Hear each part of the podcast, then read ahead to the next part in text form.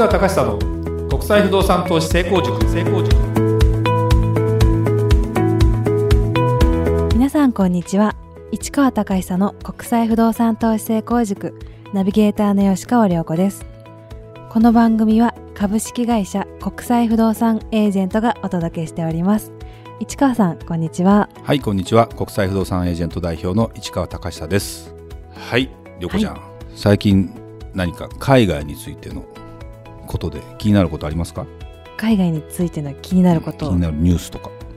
そうですね。日本がすごく寒いので、うん、海外はどうなんだろうという気候の話ね。なんかニュース見てる？ニュース。ニュース見てますよ。本当？トランプ大統領の発言とか聞いてる？結構いろいろな発言してますよね適当に答えるな。いいねこれ、まあ、これ以上いくとあれですけどね。TPP に復帰するアメリカが条件付きでとか言ってるけど、まあ、TPP の話はまたね。そうですね。はい。違う場所に違う時にしましょうかね。ちょっと仕入れてきます。はいわ、はい、かりました。それでは今日の番組始まりです。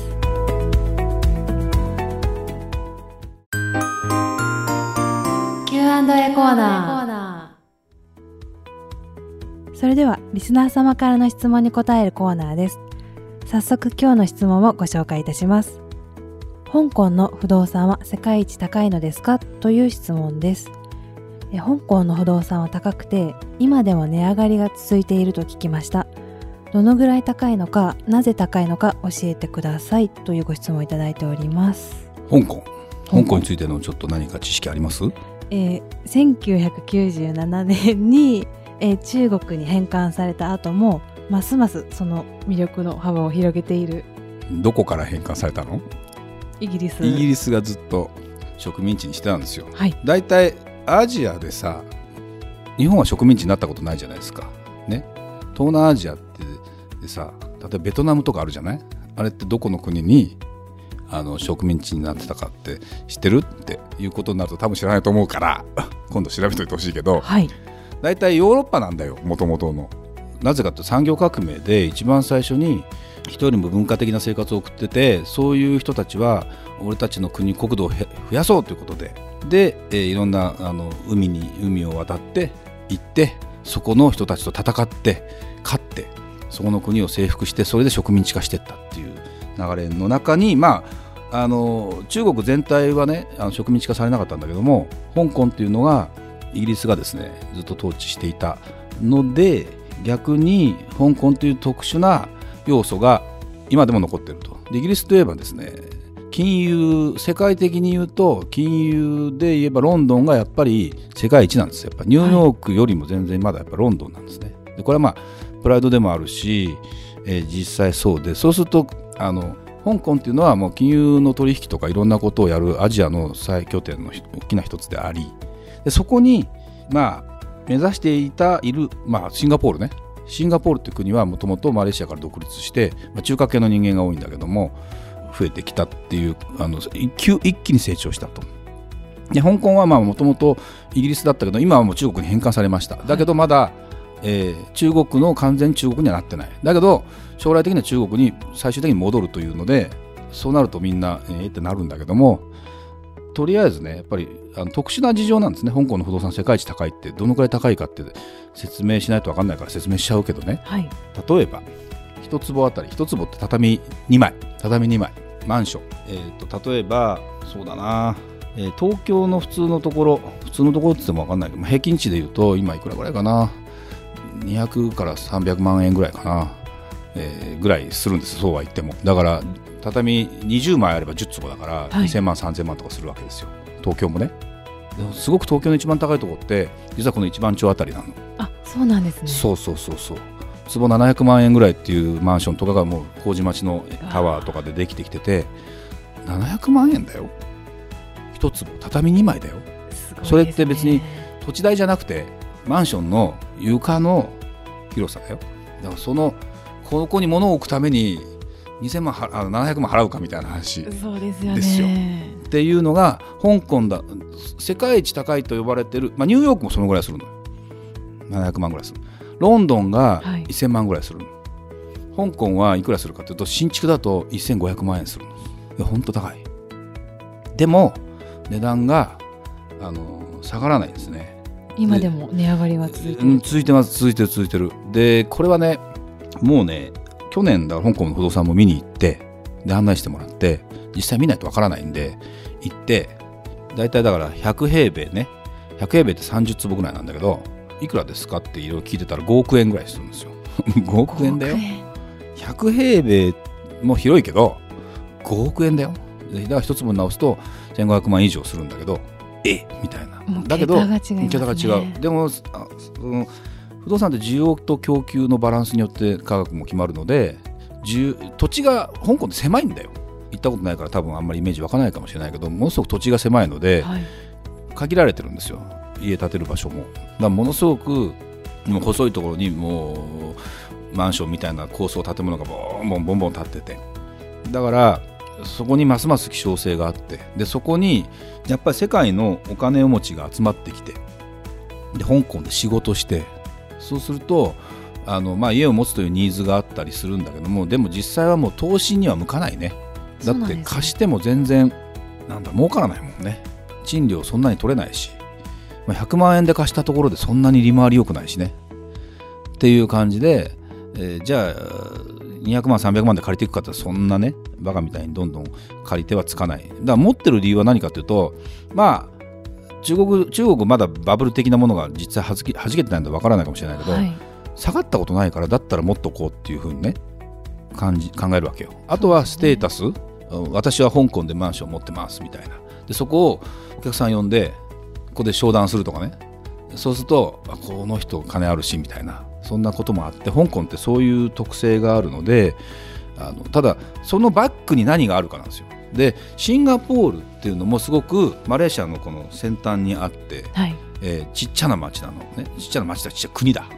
で香港と大きさどっちが大きいのかちょっと私も分かんないんだけどもまあ似たような感じだとして。でも、まあのシンガポールの不動産はもう値段がちょっと今頭打ちで下がろうとしてるわけ。坪単価700万円ぐらいまでいったけど下がろうとしてる。でそれはなんで香港が上がっててシンガポールが上がらないかっていうとそのバックに中国があるかのが香港。すぐ隣に隣っていうかもうくっついたところにね。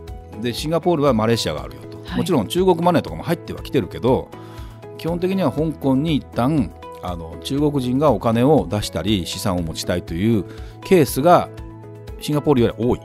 だから不動産の価格が下がりにくい。要は中国人って人口どのくらいいるかってまた質問すると多分桁が間違えるとかっこよくないから。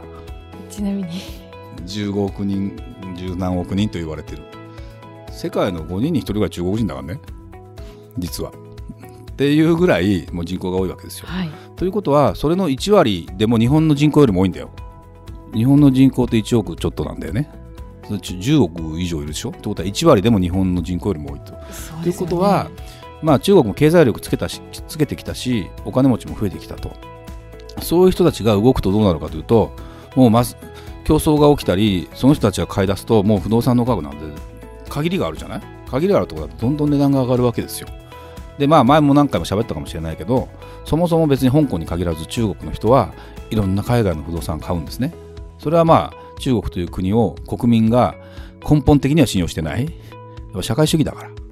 没収されたりするかもしれないしお金封鎖されたりするかもしれないので、まあ、そんなことになるとねこれはたまったことはないと、まあ、一時族将来的にどうなるのかっていうんで海外に逃げる。でそのためのまず大前提として中国に近いし中国語だしまあちょっと香港語とかまたまた別のやつは広東語とかあるけどはい。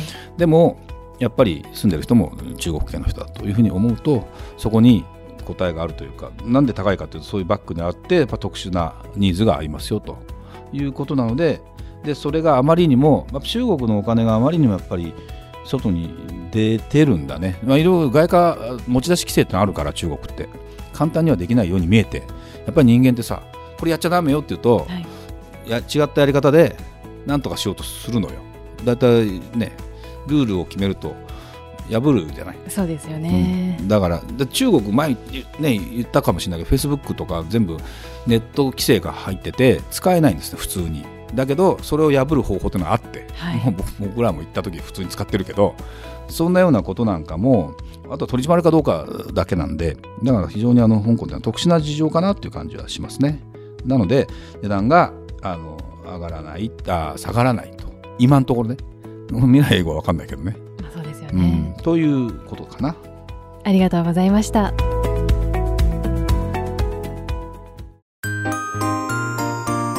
吉川亮子の調べてみました。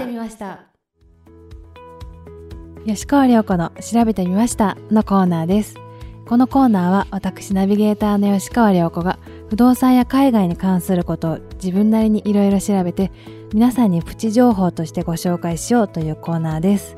今回もドイツについてご紹介したいと思います、えー今日はマナーについてなんですけれども、えードイツではチップは必要かどうかなんですが、えーレストランやホテルでは基本的にサービス料が含まれているので必ずしもチップは必要ないそうなんですが市川さんはドイツに行かれた時チップとかはどうされあのてるんでしょうか？ねドイツは本当ねあのそんなに取られるイメージないね。あそうなんですうねん、、あの端数お釣りのちょっと置いていくとかね。あの要するにちょっとしたこれだったらいいかなっていうものを返すとかって感じでアメリカだよねとにかくチップ文化って。あそうなんですもうタクシー乗ってももういきなり15%とか書かれてるからさ。えー。15%20%、さ25%選べってチップの意味あるのって思わない、思いますね。5%とかにしたくてもね。っていうのがアメリカ。市川さんはどうされているんですか？腹立つけど一番安いところやるしかないじゃない？そうですよね。という感じなんで、まあ、ドイツはそこまでない。だからやっぱりまあ何？おしとやかというか。西洋の中、まあうん、まあヨーロッパは割とそんな感じもするけどね。そうなんですね、うんうんうん、だからああチップチップって感じの雰囲気はない、はい、えっと私が調べた感じだとあのタクシーに乗るときやレストランでは料金の大体10%程度渡せまあばいいという。ふう10%に、もいかなくてもいいかな。でもまあそのぐらいね、えー出してる人もいるかもしれないけどね。っていうとこですかね、うん、まあこれねそうねホテルでね、はい。あのベルボーイさんとかね物を運んでもらったりするときは大体まあアメリカもそうだ1ドル渡すとかで1ユーロ渡すとかいうのはうん変わんないかもしれない。これは別に日本だってあるからね。あそうなんですか？日本だってボイスあの立ってる人とかにあれ渡してる人とかいるよ。あ日本人は渡さないけどね。外国人の人は渡したりしてる、そうなんですうん。ね、だからまあよくあるさあの料亭じゃないけどそういうとこ行ったら中井さんに「今日はお願いします」ってやっぱり日本人も渡すからねあれ。そうなんですね。そうそうそうそうそうあのポチ袋みたいなのボンに入れて渡すとかね。これをのような話。ちょっと大人の世界かもしれないけど。というところかもしれないですね。うん。あとあのドイツでは挨拶が大切みたいなんですけれども。これね外国みんなそうだよね。あ外国人普通に会って「あのこんにちは」って言うからね。あのアメリカもとかそうです日本が言わないね。お店に入ったらお客さんは通普通普通言う。それ常識。でねドイツ語だとなんていうの？こんにちはって。えこんにちはの意味は、え Guten Tag というそうですね。うん、まあこれ good afternoon 的なあの Guten Morgen っていうのはおはようございます。グー good morning みたいな。そう Guten Morgen 似てるでしょ？ドイツドイツ語と日本英語って、だからドイツ語と英語って兄弟語だからすごく似てて。なんだけど Guten Morgen ってねあんま言わない。あれ言わないんですか？みんなハローっていうのね。あそうなんですね。あのだからハローそれがねハローじゃないの。ハローだからね覚えてたらいいよ。ハローじゃないんですか、うんハローじゃない。あの英語読みだとハローって言うかもしれないけど、はい。あのドイツ行った時にみんなお店で行くでしょ。買い物するでしょ。ハローって言うから。市川さんももちろそうんだからハローって言うよ。だってみんなハローだもん。で英語でまあ都会だったら英語で普通に会話はできる。だから別にドイツ語いらないないあのいらなかないんだけど無理して今覚えてる時間ないから。あありがとうとかも言うんですか？ Danke schön とかもあんまり言わない。 Thank you とかまあ、 Danke schön といえば Danke なんだろうね。出る時のさよならとか。うん。まあそれも goodbye とかさあ全然大したそことないようなんです本当に。ねうん。そうそうそうそう。なんか挨拶をすると応対してくれてる前人の、うん。まあ普通にだからみんな挨拶するしで私も大昔ねヨーロッパってもうフランスイタリア一つずつ全部言葉が違うからと思って難儀だなと思っていたらまあ我々が行くようなところは大概英語喋れれば なんとなく会話は通じていく。そうなんですね。そうそうそう。あとまあスペイン語文化のとこだけはスペイン語かもしれないけどね。だからまあ特に英語ラテン語系じゃないゲルマン語系っていうのは英語圏なんで英語で大体要するにドイツ語がもっと優しくなったのが英語みたいなもんですよ。と思うとそんなにそのドイツ語ドイツ語って感じもないしじゃあドイツ人だけが挨拶するわけじゃないし日本人が違うねどっちかっつうと。日本人は挨拶あまりしないですよね。そうそう日本人やっぱりだからまあおしとやかというかあのそういう人に挨拶する雰囲気はないよね。だけど、まあ、イタリア人なんかみんなね女の人見たら声かけてくるみたいなもんでしょどうやら。そういうイメージがありますよね。だからやっぱり今陽気なのか当たり前なのかね。あのすぐあ名刺なんか渡さないからね。握手か握手だから日本人だよね先に名刺渡すの。だけど向こうにで向こうに行くと握手が先で名刺なんか最後の最後になるともらえない。えもらえないもらえないもらえない。だからあの仲良くならないともらえないっていう感じなんで私の誰べですとやんない。はい。はいなんとかというあいやもうなんとかっつってさ、はい。こうなんとかって言えば大体 OK みたいな感じ。それって別にアメリカだろうがあんま変わんないんじゃないかな。あの西洋系の人はねだからだからいろんな文化があるかな。東南アジアとまた東南アジアの雰囲気もあるしね。そうですようねん、アジアの人のがあんまりベラベラ「はい」とか言わないかもしれないね。やっぱり違うんですね、うん。そうそうそう。っていう気がしますね。はい。はいわかりました。それではまた次回お会いしましょう。ありがとうございました。ありがとうございました